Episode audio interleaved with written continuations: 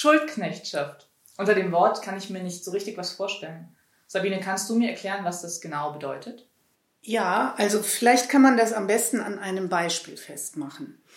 Auf einer Indienreise waren wir zu Besuch bei einer Partnerorganisation und hatten eine Begegnung mit einem Bauernpaar. Das waren Pächter, die ein Stück Baumwollfeld von einem Landbesitzer gepachtet hatten. Und im Auftrag dieses Landbesitzers bauten sie Baumwolle an. Damit sie während der ganzen Anbausaison überhaupt leben konnten, hatte der Landbesitzer ihnen Geld vorgeschossen. Sie waren also verschuldet ihm gegenüber. Und am Ende der Ernte sollten sie ein Siebtel der Ernte erhalten, wollten dies verkaufen und davon ihre Schulden abbezahlen und gleichzeitig eben auch von dem Erlös dann leben bis zur nächsten Anbausaison.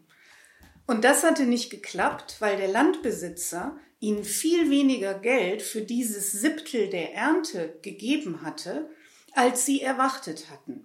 Das heißt, sie standen am Ende da, mussten ihr ganzes Geld dem Landbesitzer zurückgeben und waren immer noch verschuldet ihm gegenüber, konnten also im Prinzip das Land nicht verlassen, sondern waren verpflichtet, weiter für ihn zu arbeiten. Das ist ein sehr gutes Beispiel für Schuldknechtschaft.